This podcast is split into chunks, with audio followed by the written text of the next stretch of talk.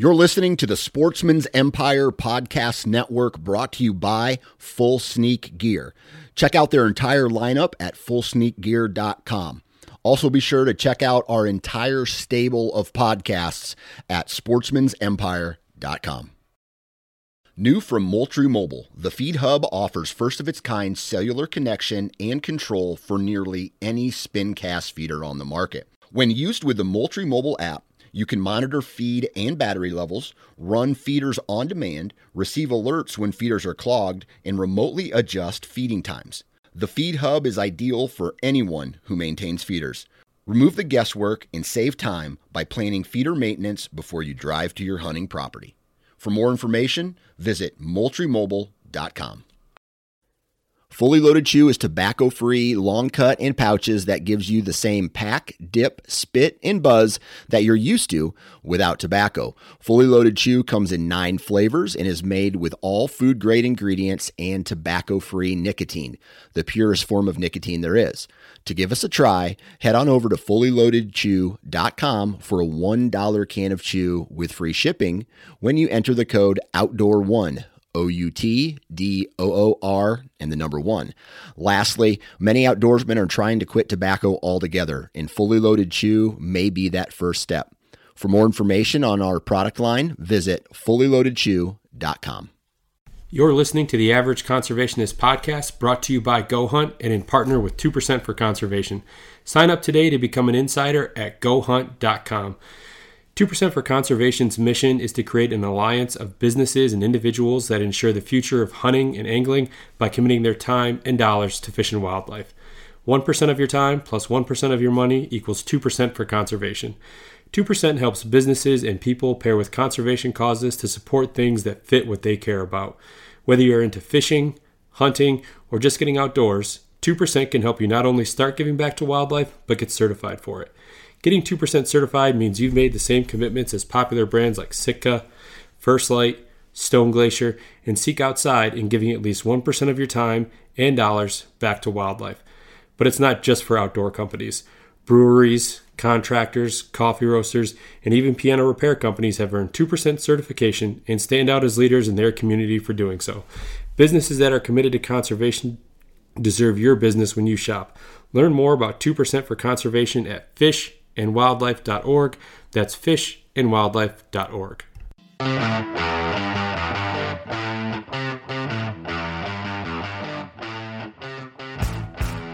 Happy Thursday, everyone. Welcome to another episode of the Average Conservationist Podcast, and I'm your host, Marcus Ewing.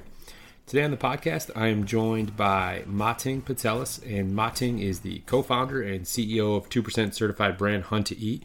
Uh, many of you, I'm sure, are familiar with Hunt to Eat. Um, they started off really uh, just as an apparel brand. Uh, Mating and his brother uh, had started some uh, about eight years ago now. And it's really kind of transformed uh, into um, this community, uh, not just apparel, but you know recipes, um, different hunt camps, and has become this very inclusive organization and community.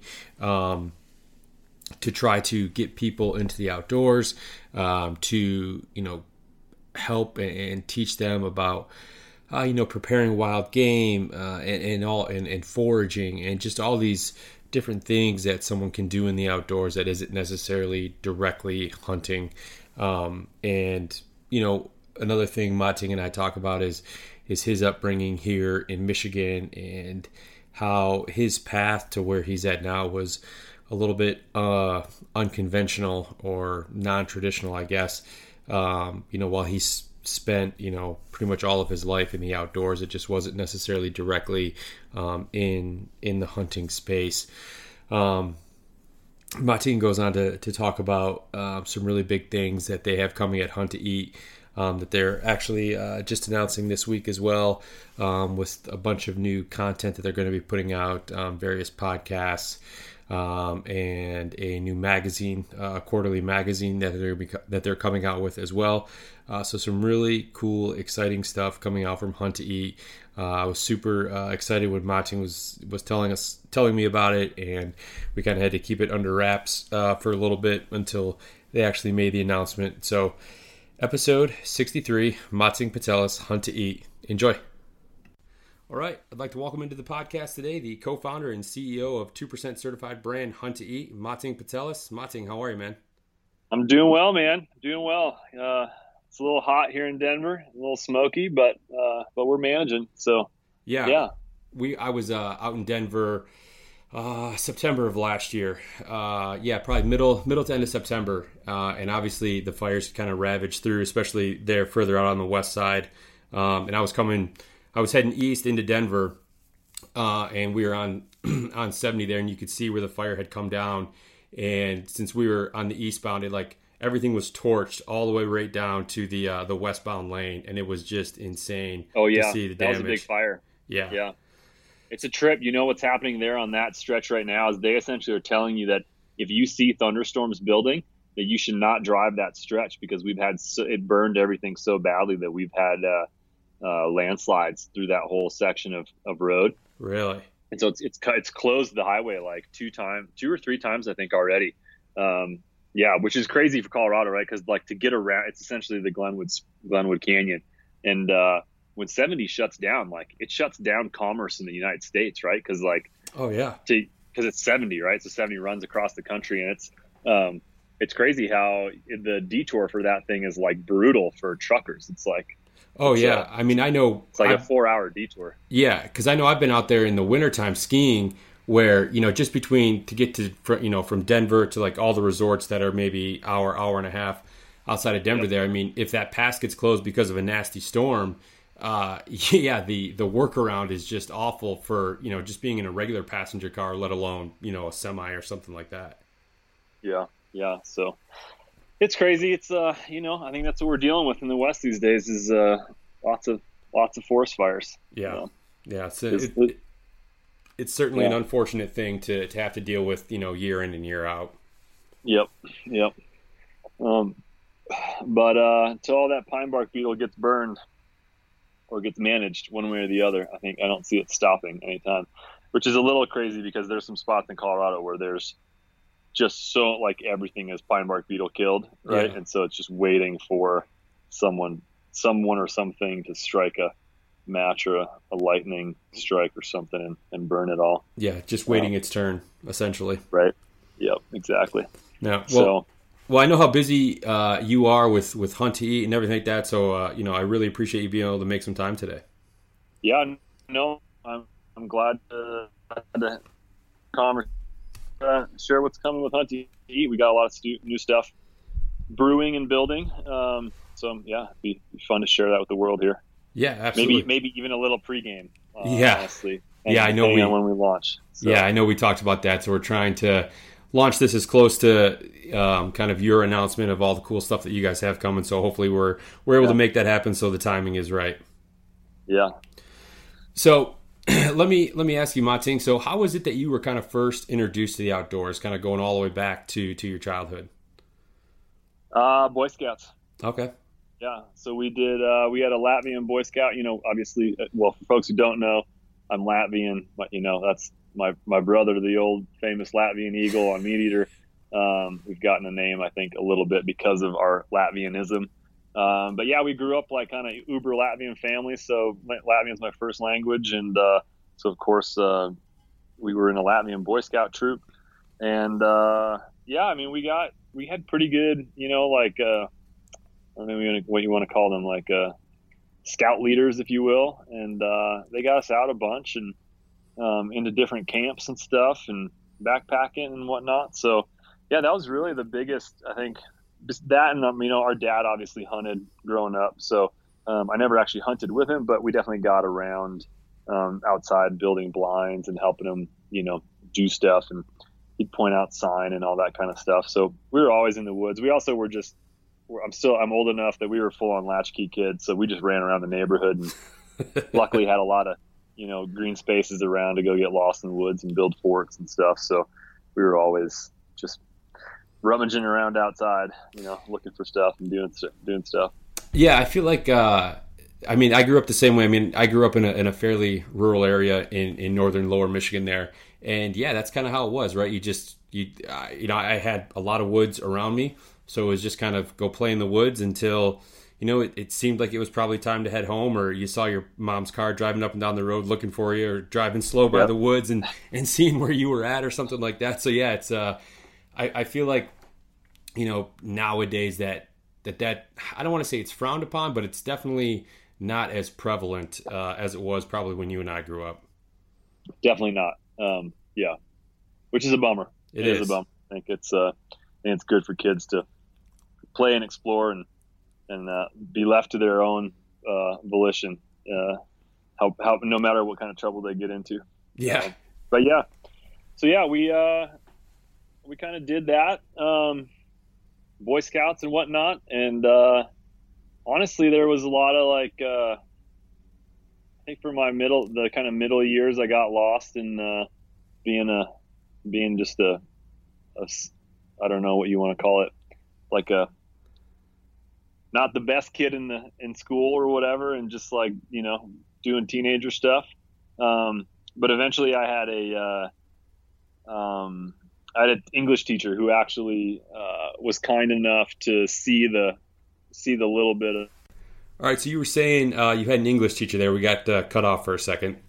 Yeah. So um, yeah, thanks to uh, thanks to my tenth grade English teacher, and uh, really, I think a, a a, a kind of a so the end of the year um, final exam was uh, about transcendental writers. You know, like Emerson, um, all those folks, and uh, I didn't study for it whatsoever.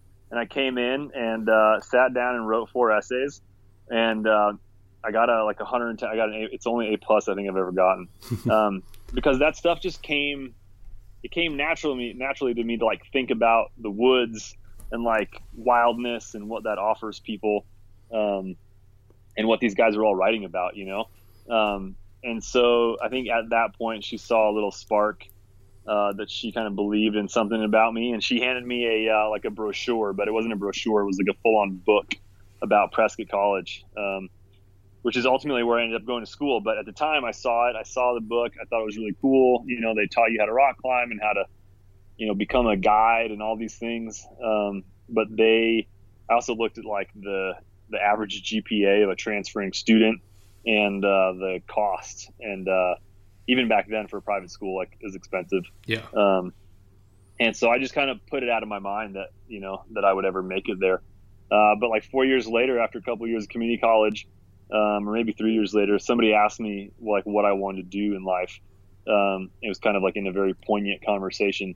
And it just popped into my head. I was like, I want to go to Prescott College and learn how to, you know, rock climb and be a climbing guide and a adventure educator. And uh, yeah, about a year later, I uh, through a bunch of work, I ended up making it there. Um, and so, yeah, I, I landed in Arizona. Um, I, I'd say very much on my own. You know, I drove across. I was literally drove across the country by myself in my Blazer and um, just set up shop in Arizona and went to start going to school and uh, you know, I just had no. I, the world was kind of blown apart for me at that point, right? Of like moving away from Michigan, moving away from kind of midwestern culture and yeah, your comfort you know, zone, so to speak. Yeah, totally. Um, and landed at like what is arguably probably one of the most liberal colleges in the country. Um, in one, and honestly, one of the most conservative counties in the country. Um, it's this. It's a very uh, interesting little dynamic they have going on there. But uh, yeah, I mean, then I was just like, I was pretty much all about rock climbing at, the, at that time. So I spent the next seven years uh, guiding, uh, guiding everything from whitewater rafting to rock climbing to um, kind of expedition, expeditionary learning type stuff with uh, kids as young as fifth grade and you know as old as uh, kind of college college age folks and uh, even a lot of older folks that have kind of come back to college. So um, you know, adults. Um, yeah, and uh, got a just a good, you know, got a good view of like lots of wild places. Started to get an idea of kind of like who's managing all these public lands and, and figuring all that stuff out. And uh, yeah, just romp, romped around the West essentially, teaching and uh, living out of my van. And uh, you know, would do like a two week course, and then would hang out for two weeks and go rock climbing, and then rinse and repeat and did that for a whole bunch of years. Yeah. So, um, yeah. yeah. Sounds kind of like a like a really cool crash course and, and just kind of uh, that that outdoor lifestyle, really. Yeah. So after doing that, at what point, or you know, transitioning, you know, from from being a, a guide and doing that, when did you know the whole idea for hunt to eat kind of come around? Yeah, landed in, I landed back in Denver or back in Colorado, not in Denver at the time, but um, landed in Colorado. Uh, my brother was here. I moved here with my what turned in turned out to be my first wife. Um, I was actually racing road bikes at the time. Um, I kind of I'm, I'm I'm an all or nothing kind of guy. So I when I land on something, I, I go full force into it. Um, and so I was I was racing road bikes. I started to manage a team here in, in Colorado, and uh, but honestly, I just had time to um, kind of call Colorado home and feel like I had established a bit of a sense of place. And uh, that was kind of important to me to then say, okay, now I can start hunting. Um, and so since my brother lived here, I was like, all right, man, like I want to hunt, let's do it. And uh, given who he is and, and all his um, skill sets, he was uh, he's a very good teacher. And uh, so yeah, I went on my first elk hunt and uh, was kind of hooked. Um, and honestly, that was for the first probably, I think four years. Yeah, for the first four years, I really only hunted once a year, right? Like I would hunt my elk. Mm-hmm. I'd I'd spend a little bit of time, you know, preseason um, shooting my gun, but like it, that was pretty much it. Like it was like a you know three week endeavor, right? To like shoot my gun a couple times.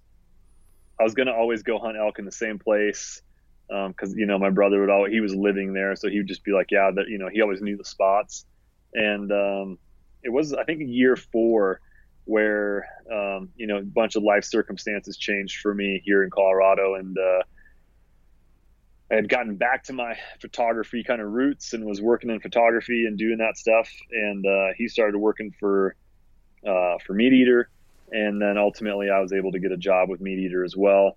Um, and so then hunting kind of took on this you know all encompassing kind of thing like right. I was i was shooting photography. I was working for meat eater um, you know and we were going on all these different trips to hunt stuff. So i started to get an idea of like oh there's like how fun turkey hunting is and um, you know getting to go crane hunting and just like all this different stuff i'd never done before. Um, and so in those conversations around hunting and kind of what the industry was like uh, we we through some conversation i can't exactly remember where we were what we were doing but it was kind of just like hey like wouldn't it be nice to have a cool t-shirt right? We're we i call ourselves like we're we're patagonia dudes right? We just we the ethos of patagonia the style the um, quality of their gear all that stuff kind of was it is what we wear um, today. And uh, we thought that we should have that but have it relate to hunting in some form or fashion. So um, we wanted to make a good T-shirt that wasn't a cotton boxy, you yeah, know, essentially right. what you walk into big box stores and yep. find, right? Yep. Um, all the stupid slogans about, you know, whatever. I think the one the one that always sticks out is either something where it's like, my wife let me go hunting, um, or something about like if God wanted us to eat broccoli, he'd put you know antlers on it, and it's like, yeah, is, I know I know the ones you're talking about. Yeah, yeah which all of that, uh, you know, there's so much wrong with all of those shirts. Um, in that, you know, I love my garden. I love my vegetables. Like they're good for you, right? It's, we're not we're not just meat eaters. Like if you just eat meat, you probably are very unhealthy yeah. and have you know you're gonna you're gonna die of a heart attack young, right? Like all this stuff that it's like it's so anti. It's anti showing people the that hunting is part of a whole enriching lifestyle, right? um, or just the like the machismo and all this, you know, um, whatever that it's male dominated and all that stuff. There's just like obviously the the the culture had a lot of growing up to do. Let's put it that way. Right. Um, and so we took that, you know, we took that to heart really, um, and uh, we we kind of said from the get go that we would always make. We'd always that we would never do anything negative. Like all of our T-shirts will always have a positive um, bent to them. And I've had some really funny ones that could we could have put out that um, you know, but they're slightly negative, and it's just like it's not a it's not a vibe we wanted to put out into the world. Right. So yeah, we started with some Colorado designs, and uh, you know that that grew into oh we should do one for every state, which we thought we would do really fast. We're still almost eight years into this company, and we don't have every state done, um, which it just is what it is. But we do have like I think I, it's a rough number, but we're somewhere around a six point. Um, it's a lot of it's a lot of merch we've put out in the world, and um, you know, at some point, uh, well, about three years into it, we're eight years in now almost, and uh, around a year around year three, uh, my brother left the company to pursue you know the full time gig at Meat Eater, um, and so I was kind of left to my own devices, um, which was uh, it was great. It was a good time for me to take that kind of that positive um, mindset and really try to build out a community um, and kind of a bigger brand that kind of had what we now call our three pillars, right? So community, real food, and conservation being the three pillars that we we build our hunting experience around. Um, and uh, and people have been really receptive about it, right? So um, it's uh, t-shirt business has been good. Um, it hasn't been great, um, as with any small business. There's always a lot to learn um, given that I didn't, right? I was an outdoor educator. If anything, I was just a teacher, right? I wasn't a business guy. Right. So I had, I had, I had some good uh, steps along the way that kind of gave me a little bit of foundation for some of the stuff we do now. Um, but ultimately, you know, in the last year or so, uh, we've seen a couple opportunities to pivot uh, the company a little bit, and so, um, you know, you, this podcast will probably be the first time where people hear all the stuff we have coming down in August, um, and so a couple of big things have happened for Hunty in February. I took on new partners in the company. Um, so for all the folks out there who are in the upland space and they know Project Upland, um, the owners there are, um, are, are Chet and AJ, and they own the Northwoods Collective. Um, and they came in as partners to Hunt to Eat in February. Okay. And so since then, we've been building out um, kind of uh, the media side of Hunt to Eat. So we're not just an apparel brand anymore. We're also a media company as well as an education company. Um, yeah. Yeah. So you said something there that that I definitely want to talk about some more.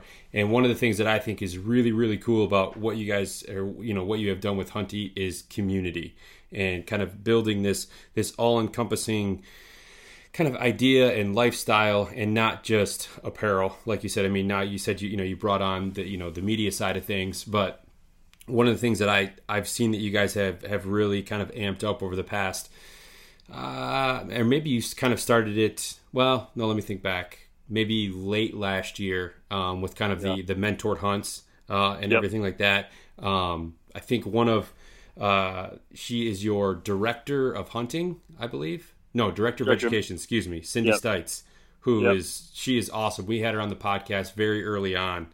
Um, and I think it was actually probably before she came on board at Hunt to, at Hunt to Eat. But I've since you know we I mean she helped make the introduction uh, for you and I obviously. Um, but like what she does with with getting um, you know the the mentor side of things and bringing people you know into the wilderness and into the hunting community who otherwise um, you know might not have an opportunity to. So kind of talk about the community aspect of it. Yeah, I mean that you know it really stems from the fact that I, I came into this into the hunting world um, and didn't even see you know i'm like for given this is a radio essentially show. Um, right being a able-bodied white male in the world you would think that i'd fit right in in the hunting world. And that just wasn't the case. Um, there's just a lot of beliefs and whatever uh, belief structures that didn't align for me with the general hunting industry that i saw. I mean that's the whole t-shirts being the way they are in the right. big box stores. Like that's that's the vibe that was happening, and I just wasn't down with it at all. Um, and so I, once my brother left the company, and I really had it to my own, you know, was left to my own volition. I was like, listen, if if it was this uncomfortable for me to get into hunting, what is it like for everybody else that does that isn't a white guy in the world, right? right. And you don't have to. It's not very hard to go look and ask some people like what it's like, and it's it's pretty bad. Like it's yeah. not a well, it's not a welcoming place um, largely because just representation matters, right? And so what the major media in the hunting world does is it it it speaks to the crowd that is there, not the crowd that could be there. Right. Right. And so that was that was uh, we saw that, and I saw that as a, it's a, honestly it's a it's a good for the world and it's a good business opportunity is to say, cool, well let's make hunting look a little bit different and let's let's talk to the people who aren't getting you know mentioned in social media and in in all the movies and all that stuff. Um, and so there's there's just so many people that care about their food from, uh, and there's people that like to recreate out in the woods. And so the next step for them is to really um, have a conversation and have a place where they feel like they can go explore what that means. And that's that's essentially coming to a hunt to eat camp. Um, so yeah, this fall we you know we started last year with a camp in South Carolina, um, and then this year we've already run four or five camps, um, shooting some turkeys and some hogs, um, and then this fall we've got everything from upland camps to deer camps, and they're all across the country. Um, I think we've got some 15 camps planned already, Oh, nice. um, and we're just we're just planning into the next year, into 2022 already. But uh, yeah, just a lot of opportunity to um, meet folks from across the you know across all of the United States. Like I think our our one Wisconsin camp which is already sold out. Um, nobody is coming to that camp from Wisconsin. They're coming from Florida and from California. You know, they're coming from all over the place um, to experience something new, somewhere different. Um, and uh, yeah, I think that it's going to snowball into all of the other stuff we have coming, um, all the other places, kind of the media side of things where we're going to share some of these stories. Um, but uh, yeah, getting just getting people together um, that you wouldn't necessarily expect in the in the traditional hunting community, and uh, just getting to know folks on a really real level. Um, you know, there's we all know as hunters, right, that like the hunting experience is something that you know maybe it grows a little dull on you once you've done it for 20 years, but like ultimately it's a it's a really powerful experience, right? To take the life of something, and so to build that into a experience where brand new hunters get to meet brand new people and be have a facilitated experience around that like life life changing experience. Um, it's powerful. It's cool. It's it's a great way to make lifelong friends. Um, yeah, no, you're yeah. you're absolutely right there, and it's you're right. It's a very powerful thing um, hunting, whether it's an upland bird, it's you know a big game, uh, it's a hog, a turkey, whatever the case is. Right there's it, it's a very powerful thing um, when when you like you said take the life of an animal. And you know not just the act of harvesting an animal but you know everything after the fact right? Because that's just kind of a small portion of of the kind of the, the greater picture. And you know going back to to one of the pillars of hunt to eat you know real food.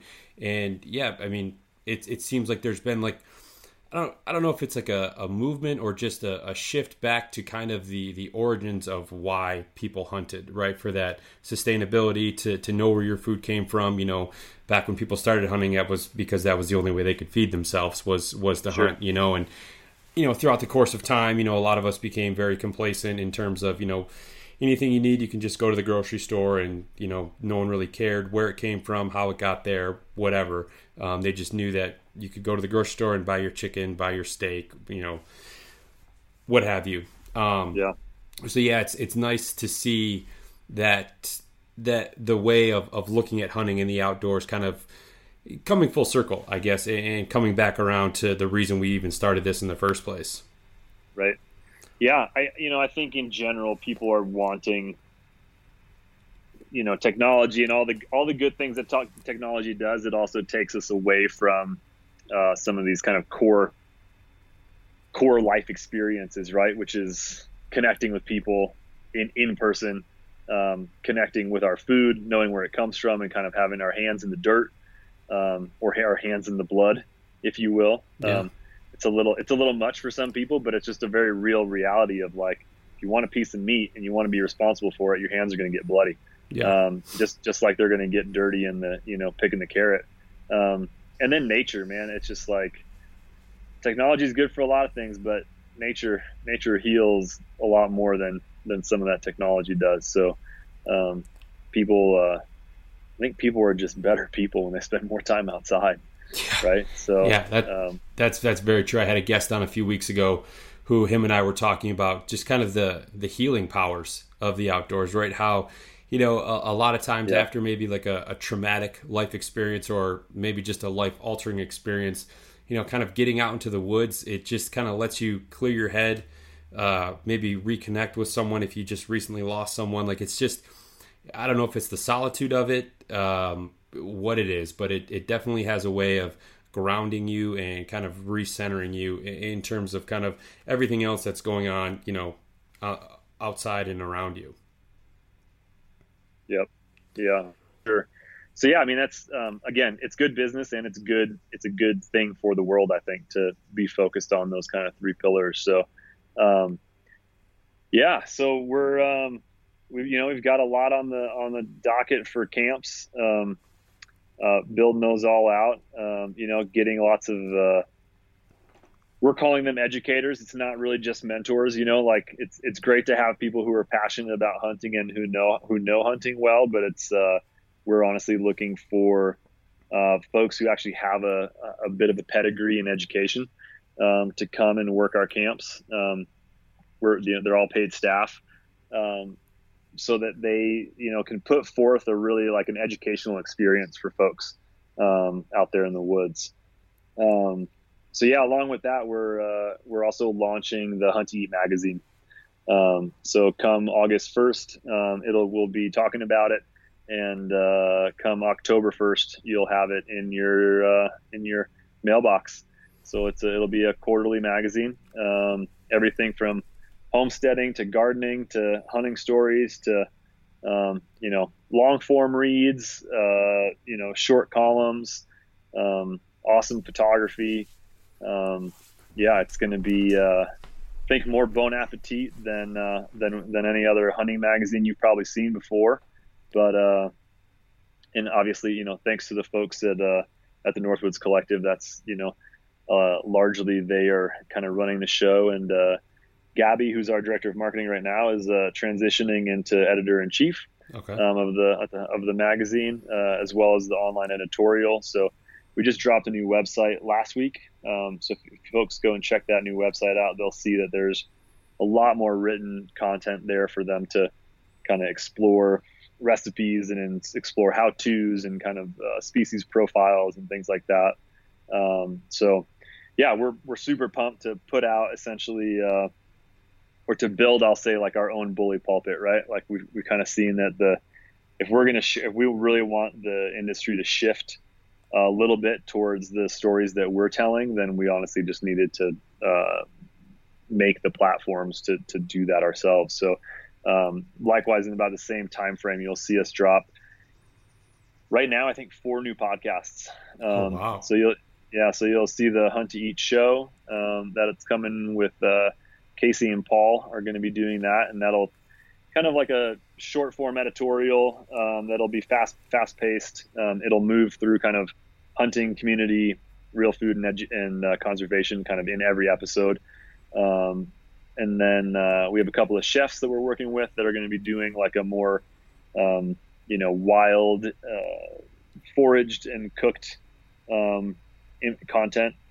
And then uh, Jonah Curtis, who's been one of our longstanding ambassadors he's uh, he'll have a homesteading podcast coming. Okay, yeah, I know Jonah. Uh, yeah, yeah, he's a he's a riot. He's such a great guy, and uh, yeah. he's just really well informed about. I mean, his own homestead is so fantastic, and so he'll be sharing tons of content from there in a podcast. Um, he'll also have an ongoing column in the uh, in our in the magazine, and then uh, there's a couple other kind of things in the works as well. So um, yeah, we're pumped to have just a lot more content out there for folks to consume and uh, and learn from. So yeah, well, first off, that's that's super exciting. I mean, and you guys aren't just kind of dabbling with the media side of things. I mean, you guys are going all in and kind of covering all your bases with the magazine yep. and then the different podcasts and, and, things like that. I mean, that's that's awesome. And for this day and age, and what it seems like there's there's kind of a shift with the with the outdoor community and whether it's just you know more younger people are getting involved or the younger voices in the hunting community are just getting louder uh, especially yeah. you know with social media growing and everything like that that this is a, a, perfect opportunity yeah to to have a bunch of content out there especially for people who want to learn more um, not only about the hunting side of things but like you know the homesteading and, and, the foraging and you know how to you know create all of these great meals with you know various types of wild game that's out there. Yeah totally. Um, yeah it, it's fun. It's uh, it's uh, it's a great way for the voices that haven't been heard um, in the industry to really come forward a bit more. I think um, it doesn't matter if you're a huge, you know, just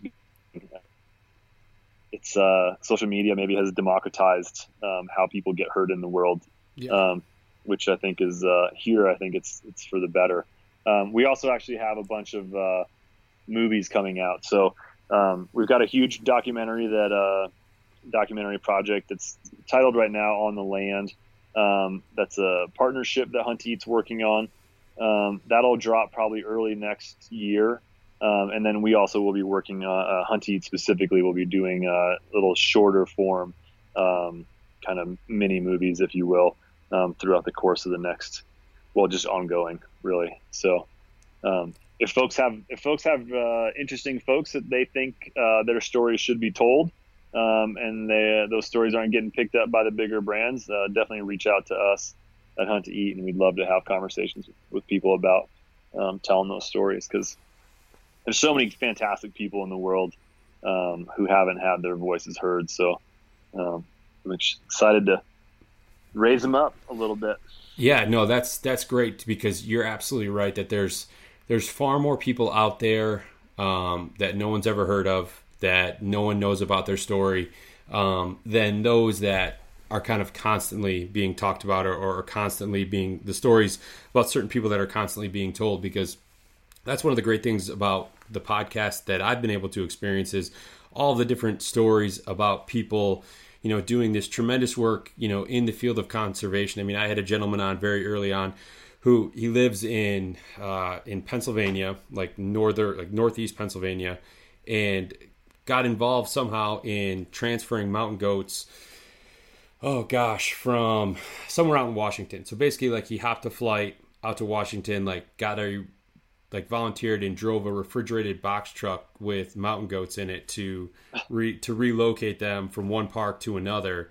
And it's just like this yeah it's just this crazy story just you know just a random dude who wanted to help and you know wanted to get involved and here he is you know transporting you know mountain goats and you know across the country from him. So you know if if there's one story like that, I mean, there's got to be thousands out there of of people doing just crazy things, awesome things that that more and more people yep. need to hear about. Yep, for sure. Yeah. Um, go ahead. Yeah, I was gonna say so from now we, we've kind of touched on the first two pillars a little bit and, and obviously one of the ones I, I really want to talk about um, is the conservation side of things um, yeah. so from the 2% side 2% for conservation side of things how was it that you first learned about 2% uh, i mean jared i don't know where i met jared frazier um, but he definitely i just call him a friend now yeah um, boy i that's funny. I, I have forgotten where we met. I'm not sure if it was a BHA event or or what, but um, yeah. As soon as he had this wild hair of an idea, we were we were game. You know, I mean, part of part of how we started, um, certainly not all of it, but part of it was uh, you know partnering with good conservation organizations because what I essentially saw happening with the t-shirts is that, and I still see it happening with t-shirts. I mean, there was literally huge uh, efforts were made this year selling T-shirts that I would just never wear because they're they're printed really poorly. Yeah. Um, and so, unfortunately, what happens is that people spend all these marketing dollars on making merchandise that is cheaper, so they can make a lot more of it. But if it's cheap, nobody wants to wear it. Yeah. And if nobody wants to wear it, then your message just gets put either in the garbage or it gets made into a rag or it gets put into the t-shirt drawer, but it's all the way in the back, right? And it's yeah. like, well, what's the point? What's the point of investing all that money if no one's actually going to see it? Whereas, you know, I, I see people wearing Hunt to Eat t-shirts all the time, particularly online, but like you can tell it's their favorite t-shirt because it's a comfortable t-shirt. Yeah. Right. It's so like when we did the migration corridors T-shirt. Like I see people all over Idaho, Montana, and Wyoming wearing that shirt all the time. because It's super comfortable, and the graphics are cool. Uh, and so then it's there for them to have a conversation with people when they're sitting at the bar or doing you know whatever it is, right? Um, and so yeah, so that essentially that's part of how we got started was like providing that service to conservation organizations and saying, hey, like let us do something cool for you um, for a, a, discounted rate, um, and then selling them T-shirts so they could get the message out. Um, and that certainly worked as a business model for a little while. Um, from because it wasn't a successful model. Um, but I'm still we still do some of that work with folks. So like actually just um, two or three nights ago, I went out to uh, Red Rocks Amphitheater here in Denver and got to see the Trampled by Turtles, um, the band, uh, play a show there. And man, was it fun to walk into Red Rocks and see, um, you know, local folks, hunters, wearing the Trampled by Pheasants T-shirts that we made. That was a collaboration between Trampled by Turtles and Pheasants Forever, um, and we did the artwork for it um, and printed the shirts. You know, to share the message of of uh, of pheasant conservation and kind of like how cool upland hunting is. You know, yeah. thanks to those folks. Um, and those guys are rocking. You know, they're just so pumped to to be rocking that shirt, and it's out there in the world, and they're having conversations about it. So we're still doing a little bit of that. We have a new, again, another partnership with Pheasants Forever and Trampled by Turtles. We're working on that right now for a the second version of that. Um, we you know we've been doing a little bit on the side here like the new arizona wildlife federation uh, logo is one that we designed. Um, so there's you know there's a little there's stuff on the side here now that we're still working on and helping people with. Um, i think ultimately you'll see as far as the conservation stuff from us um, in the in the podcasts and in the in the movies and whatnot we'll be talking about some of those issues that don't necessarily get talked about as much you know the effects okay. of climate change the effects of climate change on hunting and conservation issues. Um, you know, I think in the in the Hunt Eat show with Casey and Paul, they'll be interviewing a lot more scientists and kind of talking about the work they're actually doing in the field. Okay. Um, and share and sharing those stories a little bit more. So, um, yeah, it's uh, it's all a work in progress. There's also some uh, some discussions about uh, um, you know, I, I, I, really appreciate the kind of boots on the ground work. Um, I think that's where people feel really um, like they can really make a difference, right? So I appreciate yeah. that about 2% for conservation that like they ask for your time and for your money. Um, and it's really giving back that time. So like this year, um, two weeks ago, I went out with a buddy um, and he's the, uh, he's the adoptee of a part of the Colorado Trail. And so we went out there and, uh, for two days we just uh, we brought the it was in wilderness so we brought chainsaws but they're you know it's literally a chain. Um, I don't know if you've seen that uh, that saw but it's pretty crazy. You know you like put some sticks on either end and you drag that chain across the log and get to work yeah. Get to work. So we ended up cutting like some 30 logs um, off the trail and okay. just clearing trail for two days. Um, and I, th- I think that people again, people want to be out in nature. People want to be connected with other people, um, and so that type of trail work is uh, is a really good way to give back to. Uh, you know, and that's the Colorado Trail. It's not really. It's not a place I hunt or anything. It's not a. It's a. It's a, if anything, it's just another trail. I might go backpack with my wife or something like that. But um, it's it felt really good to leave that place knowing, you know, that like every trail user that was coming through there was going to have a clear path to yeah. enjoy the day. Um, so yeah, yeah, no, that that's really cool, especially like you said. I mean, you you don't hunt that area, and you know, you maybe you'll go you know backpacking with your wife or something through there, but for the most part, it was just it was the right thing to do. Right, it was yeah. it, it, was something that needed to be done, and you guys spent a weekend doing as much as you could. And I mean, that's that's the beauty about you know not only what two percent asks of its its members, but you know just with giving back in general and the boots on the ground is like it can be anything right it can be anything right. that that betters you know wildlife habitat wilderness uh, you know anything like that. So to when i look and when i think about what you just did i mean that's you know that's that doesn't really benefit you uh, kind of directly right? It's going to benefit a ton of other people but you still did it anyway. Yeah. Yep. Yeah it's uh if anything, it just hurt my lower back. yeah, I know. I know. For for, for people listening, um, Mating and I can see each other, um, but uh, he's he's in some pain over there. Every time he kind of he, he readjusts or, or, shifts on the couch there or anything like that, yeah. he's he's wincing a little bit. So yeah, I appreciate you bearing with me here. No, it's all good. It's uh, I'm hoping that the the uh, prednisone kicks in here shortly and really gets my back. I just strained it like lifting a couch the other day. Um, but uh, yeah. Anyway, um, yeah. So um, yeah, I mean, I appreciate I appreciate two percent. You know, driving that home with folks and with businesses and individuals, and uh, I think it's a good it's a good standard. Like not a standard, folks, right? Do one percent of their time and one percent of their money um, it's quite a low standard, I think. Um, but the more people we have doing it, the better it is. So, um, yeah, I, I, would I would definitely urge folks to consider um, making that a, a, thing that they do. Um, yeah, because yeah. All, all every little bit, you know, even if you just you know you look at you just kind of look yourself in the mirror and you're like, you know, what can I do?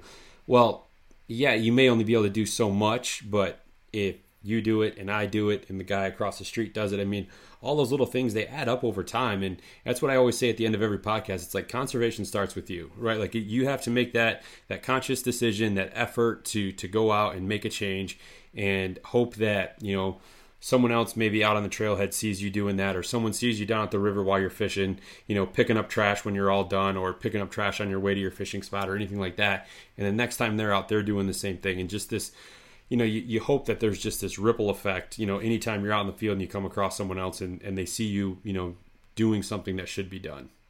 Yep, for sure. Yeah, it's a good, it makes me think about the way I talk to, um, to folks about hunting, right? And we were like, so this past weekend we were at a farmer's market. Um, just honestly, I mean, we're, yes, we're trying to sell spots for the hunt camps, but honestly, we're just trying to share wild game, you know, the whole venison diplomacy thing. Like, Hey, have you tried wild game? Like, have a piece, you know, here's, I, sh- I shared a bunch of whitetail backstrap and elk backstrap with people for four hours, and um, you know, people people ask questions about hunting and you know, the like where where do you start and all of that. And for me, really, it's like everyone's a hunter, right? Mm-hmm.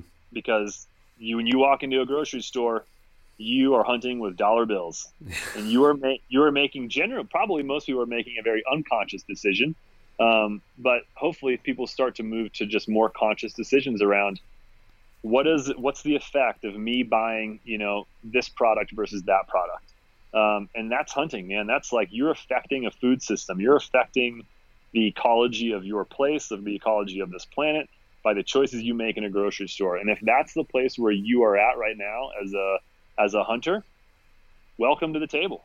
Yeah. Like that's a great place to be. We want people to make more conscious decisions around, around where their food comes from.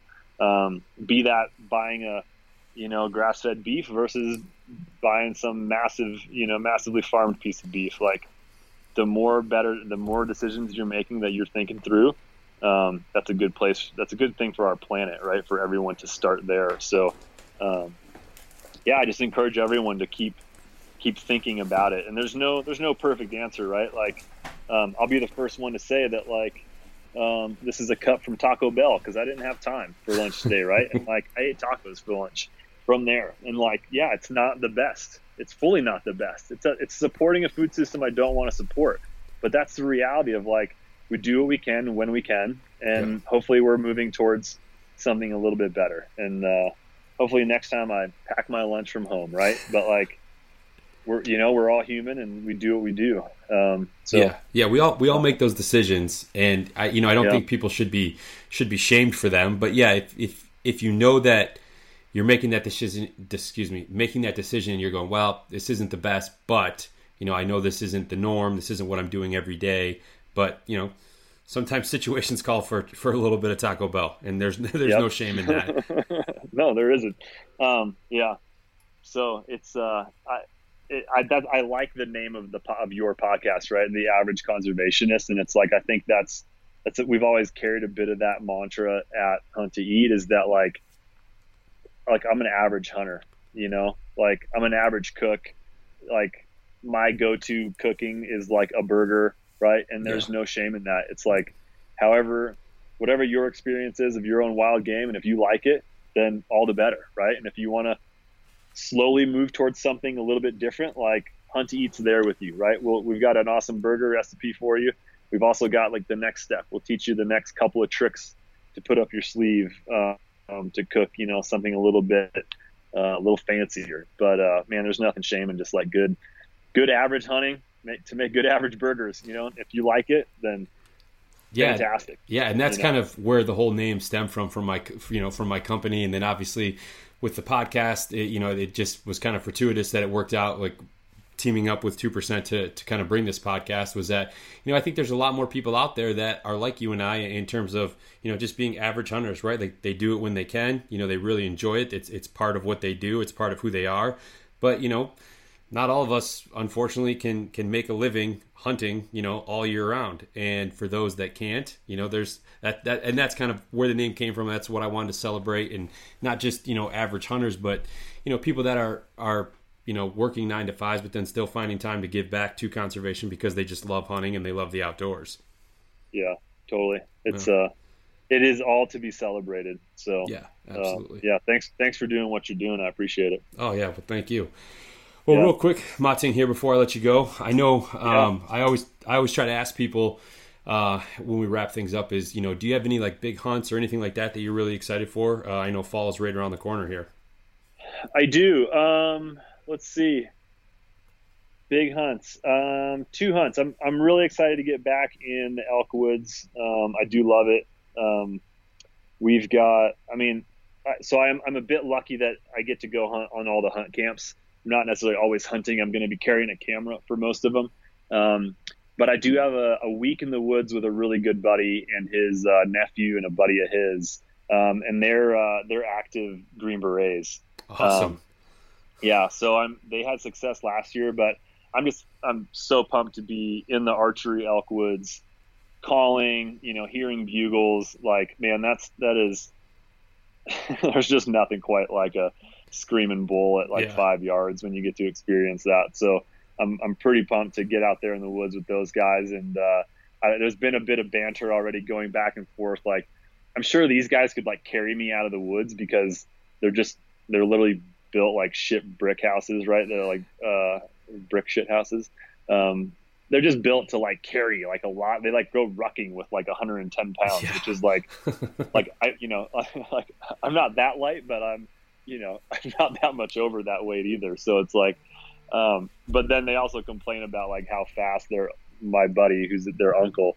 Um, you know we're ultra runners and stuff, so we like we run around the woods and the mountains without any problem. But uh, it'll just be fun to like see the big dudes versus the little dudes and out in the elk woods. Um, and then honestly, I've got an elk tag for myself that's uh, just a kind of a grocery hunt. It's uh, we're hopefully going to tell a bit of the story behind it, but uh, there's a open space in Boulder where um, they've got a resident elk herd now that Okay. doesn't leave. It doesn't doesn't migrate anymore, and so uh, I drew one of those tags to go shoot a cow um, out of this herd. So um, it'll just be a different experience. Um, I'm I'm just pumped to put meat in the in the freezer again um, with all of the farmer stand stuff we're doing and all that kind of stuff. Yeah. I'm definitely trying to um, hunt as much as I can, so I have as much meat as I can to share with folks um, over the course of the next year. So Yeah, and if you're gonna give Um, out uh, back straps for four hours on a Saturday, man, that stuff's gonna go pretty quick. I know, I know. So yeah, I'm trying to trying to fill the freezer in a bunch of different places, so I've got a lot to give away. So. Um, right on. Yeah, you know, we've got a couple of camps that we're partnering with um, with Tyler Webster from the uh, Birds, Booze, and Birds. Sorry, I'm messing up Tyler's name of his podcast. Birds, Booze, and Buds podcast, um, along with Project Upland. Um, so we've got like a sharptail grouse camp in North Dakota and a uh, quail camp in Arizona, um, with both spots left for for both of those camps. Um, but I've never hunted grouse, so Okay. I'm just like I'm pumped to get out there and uh, Experience and something new. Yeah, see some different species, you know. Yeah. Um, so it should be fun. Yeah. Awesome. Well, no, it Yeah. sounds it sounds like a real kick-ass fall that you have coming up, and, and I wish you all the success while you're out there. Thank you. I appreciate it. Cool. Yeah. Well, All right. Mating, thank you again, man. I, I look forward to seeing all the cool stuff that uh, that you guys have coming out here in the next few weeks, and uh, subscribing and, and getting my first catalog here, my Yeah, or my first magazine. Excuse me. Yeah, yeah, yeah. Totally. Cool, man. Well, thanks for the opportunity, and uh, yeah, thanks for having me on. Yeah, absolutely, man. Take care. All right. See ya. All right. All right. Well, thanks again to Mating for taking some time to join me today and tell us about some of the cool stuff that uh, is coming down the pike for Hunt to Eat. I uh, would like to thank the partners of the podcast Wild Rivers Coffee, Go Hunt, and Stone Glacier.